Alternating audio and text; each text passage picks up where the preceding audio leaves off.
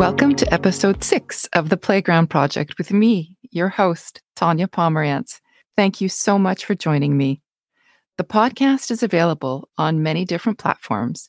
And before we jump onto the playground, please do subscribe to the Playground Project for tips on how to create a mindful career and life. In today's Career Connection, as promised, I told you I would be welcoming a mystery guest to the playground. Please welcome my friend and former colleague, Sue MacGregor, probably my favorite orange. Remember the colors we talked about? Well, Sue is a big ball of bright orange, and I have always admired her positive attitude, resilience, and the way she takes a get it done approach to her career and to her life. She is a wife, a mom, an entrepreneur, and my friend. Sue, welcome to the Playground Project. Firstly, I guess I'd like to say just thanks for having me here, Tanya. This was this is such a great uh, thing, and I love what you're doing. So Sue and I have known each other since about 2007, where we met at the Employment Center, and she is now an entrepreneur with Owl Company, I'm excited to talk to her about that, as well as her career up until now. And we're going to start looking at the foundation of her career. And we're going to kind of go right back to high school for a little while. So, Sue, I'm going to ask what were the subjects that you did really well in during high school? Hey, Tanya.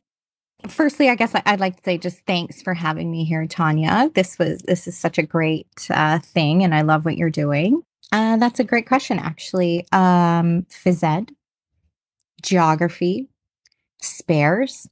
I had quite a few spares because back then we had to go to uh, grade 13, the OAC program. So I find you really had a lot of spares, at least I did. and another one would be uh, marketing. And the spares were just empty time? Yeah, you because you generally you, you, would generally take eight courses per year. So that would reach out to over five year span would be, you know, if you took the eight courses. So you really back then only had to have 32 credits, I believe it it was. So you did have four extra spares throughout your high school. And spares really were just where you didn't have a class. You could go to the cafeteria and play euchre or go home. okay, okay. That's well, thank you for that. Um, okay, right. so there we go. So phys ed, geography, and marketing. Those things all make sense to me for you. Okay. Okay. Well, geography I'm questioning, but phys ed and marketing, that makes a lot of sense to me. What knowing geography? Knowing you, yeah. Geography, really, I'm not really saying that for geography in the sense it was more the teacher. It was a very like mm. interesting fun class and but it's really about like having a mentor and that's what the geography class comes to me but really it's not about the geography.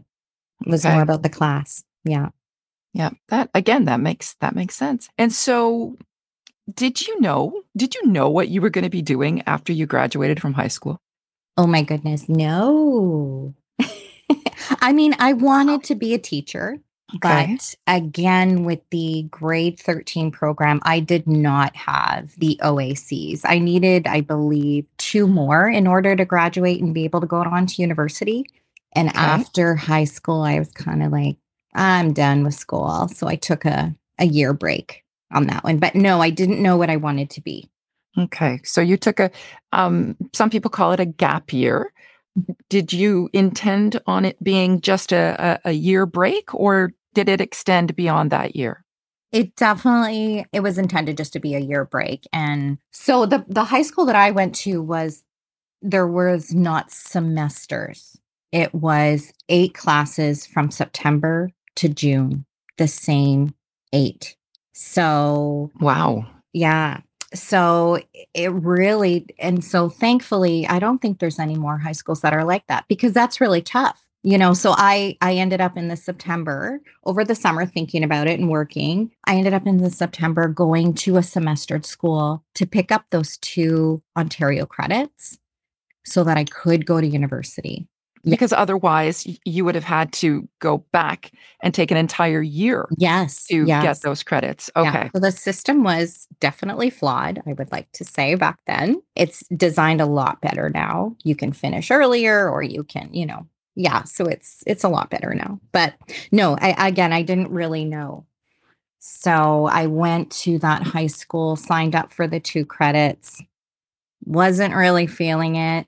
Went in and spoke with the guidance counselor and at that point I did like a career cruising type some different personality type things. And what came from that is then what I moved on to.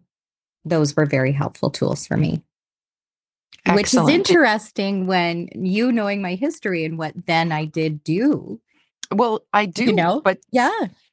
but but our our listener do tell our listener what what first of all what what tests you took do you remember I, I it was some sort of career cruising. I think it was called career cruising at the time. I mean, again, this is back in 1991. So we're going back a ways. Um, a little bit but yeah, yeah. yeah it wasn't it wasn't career cruising because i don't i think that that became in in the like the late 90s or 2000s Yeah. So it definitely was though something along those lines where at the end of Mm.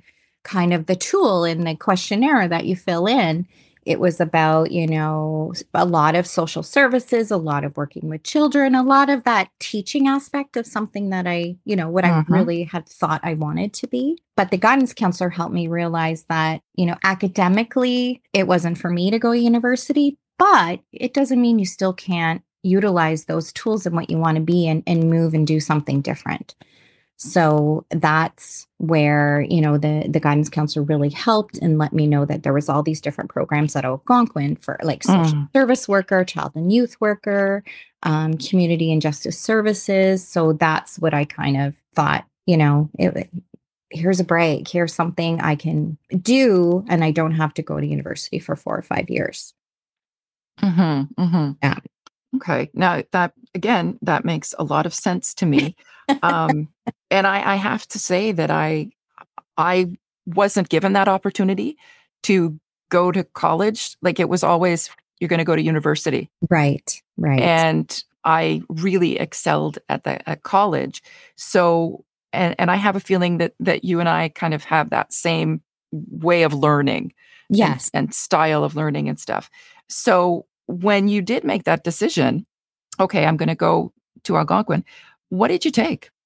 So I had, it was funny because I applied for three different programs. I applied for social service worker, child and youth worker, and correctional worker. It's that program, correctional worker, is now called community and justice services.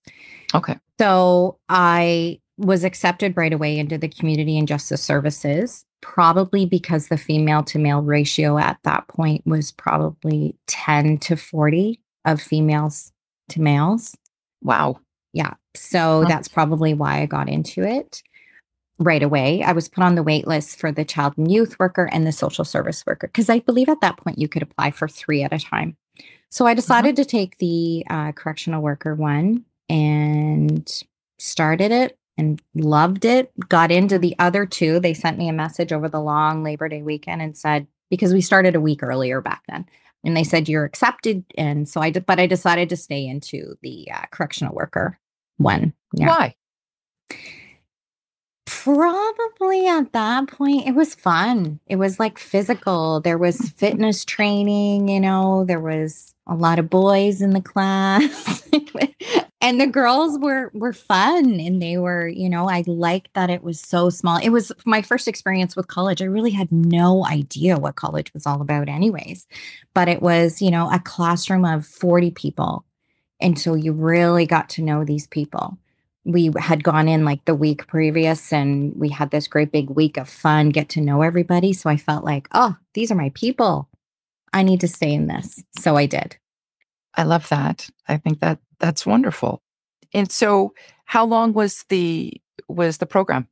So the program was two years, but part of that program, which is such a great thing, is that they do a co op, like an internship. Mhm. and that is for about four months. So you get on the job experience. And so we had different options of what you could choose. You had to give them three choices of where you would like to do like a field placement at. And so the one that I did was with the Children's Aid Society. So I found with that program, the correctional worker program, you could really go to the justice side or you could go to the family oriented side. So I chose to go to the family oriented side. So I worked with the Children's Aid Society in one of their residential homes that they had for girls back then. It was over on Springhurst, which is in um, Ottawa South near the Riverside area. And okay. I worked with a residential home for six girls with workers 24 7. So, yeah, it was great. I just loved it. Did you have to?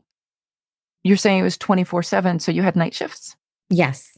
Yeah. So basically, you were assigned a full time um, worker and you worked mm-hmm. with them. So, whatever their shifts were, that's what you worked. So, I just followed their schedule with them and you're one on one with that person. They're your mentor for the entire four months.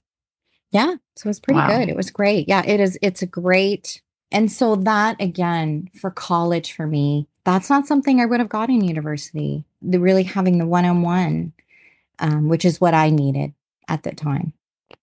No, you, you're you're right, and I'm thinking about that. You know, the the small classes and the actual sense of hands-on learning. Do you remember Algonquin used to have the slogan Algonquin works? Yes. Yeah, because yeah. it does. It, it gives does. you that opportunity. I it think does. that's I think that's terrific. So that was kind of was that your first job? Did you stay at the Children's Aid Society after I you did, were? yeah. So that was my first real kind of career job. I um, stayed with the Children's Aid, got hired on. I got hired on to be a, an overnight worker a sleeping overnight worker. So um, that was with a parent mo- model program that they had back there, where it was, I think they still have those going. So it's actually like a foster couple that live in a home and they have four at this this particular place they had four girls that came and lived with them because you know they're going through different issues. Some were young, some were older, going through different issues with their family, mental health, what have you, where they needed to have more supervision than what the parent could provide.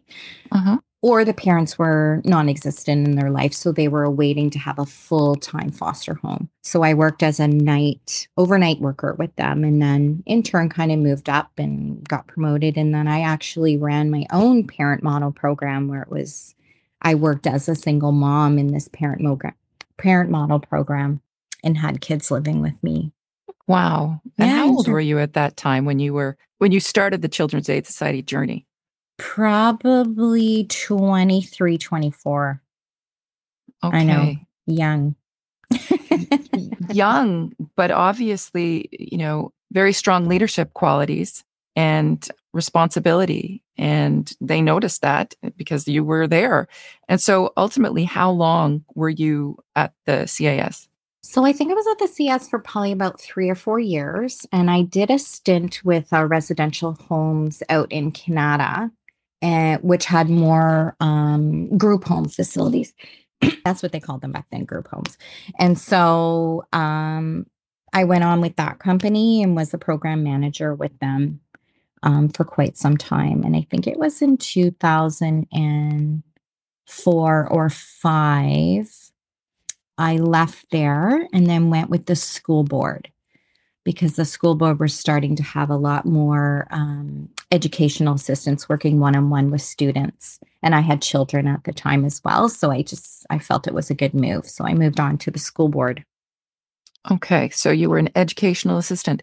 And when you were doing that as an eea what type of of um, classrooms were you in? A lot of times you hear classrooms of, of students with special needs have assistants and educational assistance. Was that your yeah. situation as well? Yeah, for sure. So um, I did a couple different contracts. One of them was working in a special education program in a um, school downtown in Westboro. And so they had uh, six students in there with severe special needs that needed a lot of direction. So there was actually probably about three educational assistants in that classroom with this special education teacher.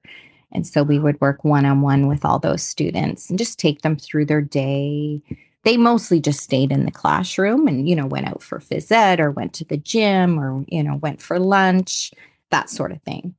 And then from there, I moved on to work. I got a, a contract working in two high schools uh, side by side, and they were um, working in their job coaching program with young special needs um, youth that were needed to go out into the force to get some kind of they did like a co-op but it was just to, you know so it was one of the the students like i would help him get on the bus and i would take the bus with him and he would go work at pizza hut and i would go sit at pizza hut and go through what he had to do as he was working there. He washed the dishes he set the table and then i would help him go back on the bus. And then so that took pretty much a semester where you would teach them what bus to take make sure you had enough money um, you know the route to take so that eventually towards the end they were riding solo doing the entire work from leaving school to getting back to school at the end of the day,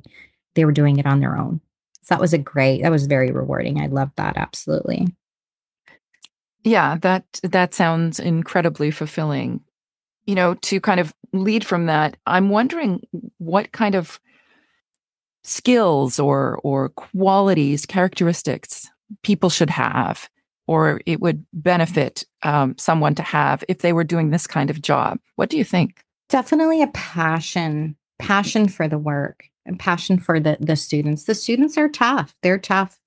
Students with special needs, it's not something that I really had had a lot of experience in. It's not some anything I had education in, that's for sure.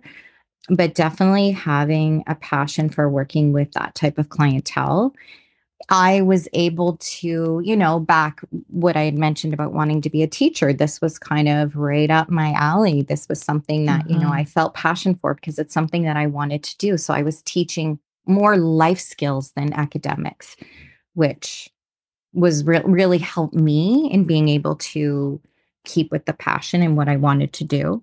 I would say someone that's organized mm-hmm. and mm-hmm. and able to speak like not be afraid to speak out of turn because you're advocating for someone who potentially mm. can't speak for themselves. Really. Right. A lot of, yeah. You know, I'm still copiously taking notes. I know. I know. That's okay. I think that's I, I think this is really I think this is important because a lot of times like I love that you went to your guidance counselor and it sounds like it was a very informative and helpful experience, a lot of times you hear the opposite that they they tell people that they're stupid or yeah. that they they shouldn't be doing this because it for whatever reason and they they really take away people's confidence in themselves yeah. and in their futures and it sounded like you had a good one yeah. So again, but this was not at my regular high school that I went to from nine to grade 13. This was, yeah. So that's where, but I think in going to a semestered school, you know, when I went after I graduated from my regular high school, I think that the guidance counselors there, they saw this a lot more because they saw people coming in just like me that had to pick up one or two credits and had to switch high schools. So I think that they probably saw a lot of lost souls that were like, what am I going to do? I, so that was helpful. But it kind of all ties into where, you know, you and I met with employment and job development, right? Like doing that job coaching was, was really a lot of job development as well. Yeah, yeah, absolutely. And my question to you then is Did you feel lost? I did. Yeah. I had really supportive parents, though, that were I was lucky that way, you know, whatever I wanted to do, they were behind me. So that was helpful. It would be it would be a tough situation to be in if you didn't have someone supporting you. And I don't mean financially. I mean, you know, someone someone saying, "Yeah, no, I do think you can do this," or that was helpful. Yeah, that emotion that emotional support and yeah. um no, I, I totally agree with you. But it, people can still a lot of a lot of young people feel that sense of what am I going to do now that I've finished my education? And I always say that it's like you've been on this kind of conveyor belt for your whole life and then all of a sudden you you finish school And you don't want to be a doctor, you don't want to be an engineer, you don't want to be a lawyer. And now what are you doing? You're kind of just floating through life almost because Right. you're not really grounded. One of the things that I we talked about in the last episode with Marg was the sense of values and living by your values. When do you think you were able to understand the importance of your values and living by them?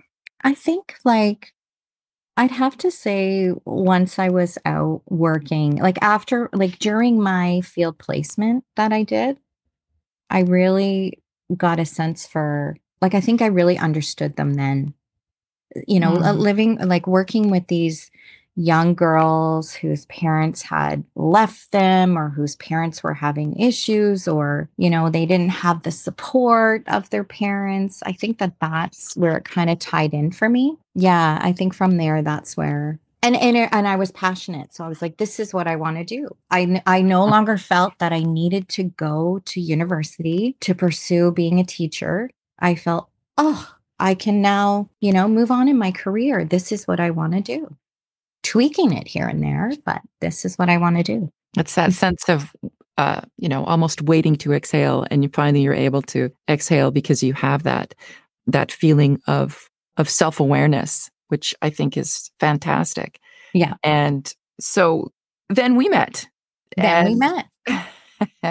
and then lots and lots of conversations later, we both left the employment center.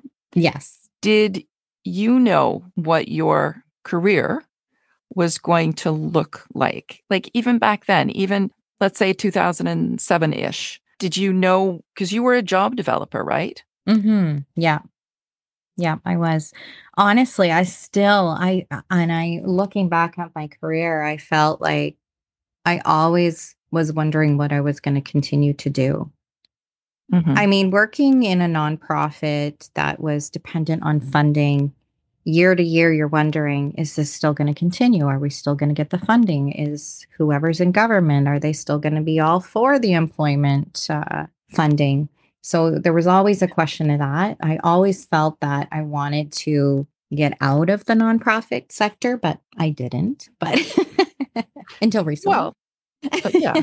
Did you ever, and, and I'm throwing this as a curveball for you, did you ever want to get into the government? I did. Yeah. But I just, I never pursued it. Something always fell into place. Okay. Okay. Yeah. Yeah. It was always a thought though, because my, all my parents worked. I, I say the all government? All, my parents, meaning because I had step parents, but yes, Yeah. all my parents worked for the government. Yeah. So it was Okay. always just something, well, that was always just something that I felt like I kind of had to do. That's what people do. I did. Yes. That nine to five kind of, but that's interesting because you're not a nine to five kind of sit behind the desk gal. No. Is that a fair thing to say? That is a fair thing to say. Absolutely. I mean, I did it for many years and it was something that I always wanted because I did work shift work and I worked back shifts and working on the weekends. And it was always something I wanted to get out of. But then when I was in the nine to five behind a desk, I found it tough. I found I didn't have the passion. You, Mhm. yeah. No, I'm smiling at the at the idea of, of that. And so, how did you make the the leap to become an entrepreneur? Like you left the nonprofit world, Mhm. and and then you became an entrepreneur. So please do do tell us how that happened. Well, in 2019, I was laid off from one of the nonprofit places that I worked at. And I just, my husband had a passion for working with wood and he started building some things. And I was like I could paint that. I could I could make that a sign. So I started doing some little projects for myself did some for my parents did some for my friends and then people said, I think you could sell that. So I started selling some just as a hobby. And in the in the interim, during that entire probably four month period, I was also applying for positions, doing some interviews, turning down some jobs, you know, that just I was kind of looking for that that perfect next step Mm-hmm. And so one did come along. I was a, uh, I got hired on with another nonprofit as a development director with child and youth. Mm-hmm. And I was so excited for that. But I kept my hobby going, my uh, owl business where we made signs and and things like that. So I kept it going, kept and it kept getting more and more lucrative. And so I continued to kind of do the both for about 2 years and then I finally just decided that I want to make this this leap. I think it comes from you know, I I enjoyed being the boss at as the director at the mm. with the child and youth development program but I felt like I want to do my own thing. So, if one is single or didn't have a partner, right? Do you think it would be possible to do that? I think it would be. I mean, financially, the business that I was in definitely took uh, it needed some finances up front. Not not a lot. Under $500 maybe you could start what I was doing. But in turn, then, you know, you would start to, because I work with a lot of tools, a lot of different types of machinery. The skill was all really self taught hmm. and, and, passion for. But yeah, I mean, I, I think it would be possible. I think starting off full time with no finances would be very difficult, but definitely starting off. But there are programs out there that can help with new mm-hmm. new mm-hmm. entrepreneurs for sure. And interestingly enough, or ironically enough, they're probably nonprofit and they probably are dependent on funding. Exactly. And that's that whole circular kind of kind of situation. So, what advice do you think you would give a, a young person who's just starting out and who's thinking about becoming their own boss? I would say definitely to find something that you're passionate about, something that brings you joy. It sounds like Marie Kondo. Yes, it does, that's but it's spark, true. That's sparking joy. yeah. But but yeah, something that you know you're passionate about that, you know, you're not going to be bored with when when you don't have a sale going on or you don't have um, orders coming in. Like something that's going to continuously keep you passionate. Because I think if you have the passion, then you have the want to do it. I would say definitely to do a lot of research what works, what doesn't work. Follow a lot of people. Social media is so big right now that there's so many different people to follow. You can search even in TikTok uh, for under uh, hashtags, you know, entrepreneur starting out, and you'll get all these videos that come up. It's just, there's so much out there to help you out. As research tools. As research tools, absolutely. Yeah. And so when you speak about social media, um, you've got, you create signs. When yes. I saw your your wares at at a, a show with you know a few months ago. That's right. Yeah. And they're lovely, and uh, they're they're I, I found them warm and kind of that rustic meets luxe. If I saw that, yeah, kind of yeah. And it's um, I'm wondering, what if you're not good at math? And mm-hmm. the accounting and all that the hard part about being an entrepreneur yeah. So, so definitely that is me. I am not strong in math. I have a few friends that are, and they are willing to help me tremendously, like with spreadsheets. I mean, I can definitely create Excel spreadsheets and those sorts of things. I'm not great at the formulas. So I'm always, mm. you know, connecting with my friends. Yeah. There's a lot of accountants out there that have social media groups where they give free advice constantly because that's a hmm. great mm. way for an entrepreneurial accountant to kind of generate business, right? Is to like giving off free advice. People are going to follow you and then they're going to all of a sudden be like, why am I doing this? This person's going to do it for me. So yeah, I would I would say someone that's not good in math, which is absolutely me, it still can happen. yeah. There's okay. so many programs out there. Yeah. That's very encouraging. Yeah. yeah. So, at this point in your life, which is uh, a phenomenal time. You know, we're of we're of that same you know generation and vintage in our fifties. what what's next? Well, my husband's retired, so we're kind of we're both working on this business together. You know, we're just kind of working from home. We work out of our shop.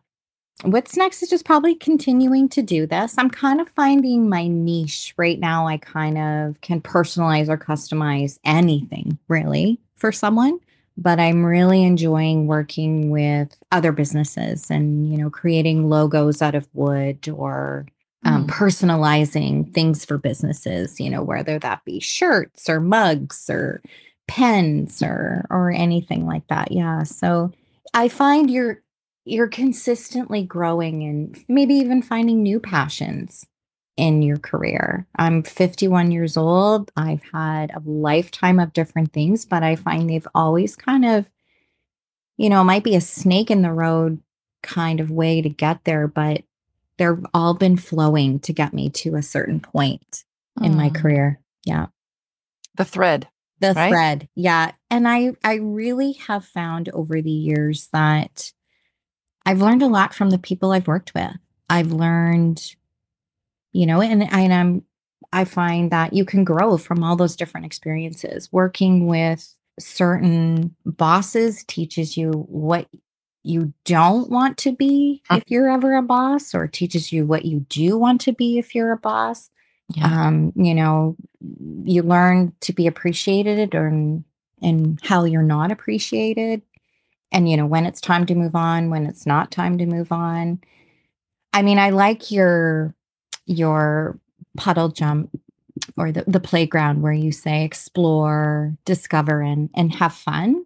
That's like mm kind of i feel like that's been kind of my motto like every career i've been in i've been exploring i've been discovering i've been having fun and not fun in the sense of you know we're having sit downs and hanging out all the time with all your co-workers. I mean like fun as in it's bringing joy it's you know it's what you want to do you feel passionate you're happy it brings you leave and you go home and you're still happy. Yes I really love that. And when you said that that is kind of like has been your career, I can see that. And and being able to explore and explore yourself too. That's the exciting part about getting older, I, I think. And you never know what is going to be coming and and what what you're going to do, but it's that sense of joy. That's so that's so important. And there's things that come up that you may never have thought about. For but sure. if you're open to them, right? Yeah. Yeah. That's what it's about being. And what I'm hearing too is the importance of knowing your community, of knowing your tribe. Mm-hmm. Absolutely. That's, that's so, so significant, especially as women. I think that that's an important element. And I mean, Tanya, I mean, you and I are a perfect example of that. I mean, when did you, when did we stop working together? 2000? Mm, 2014. 2014.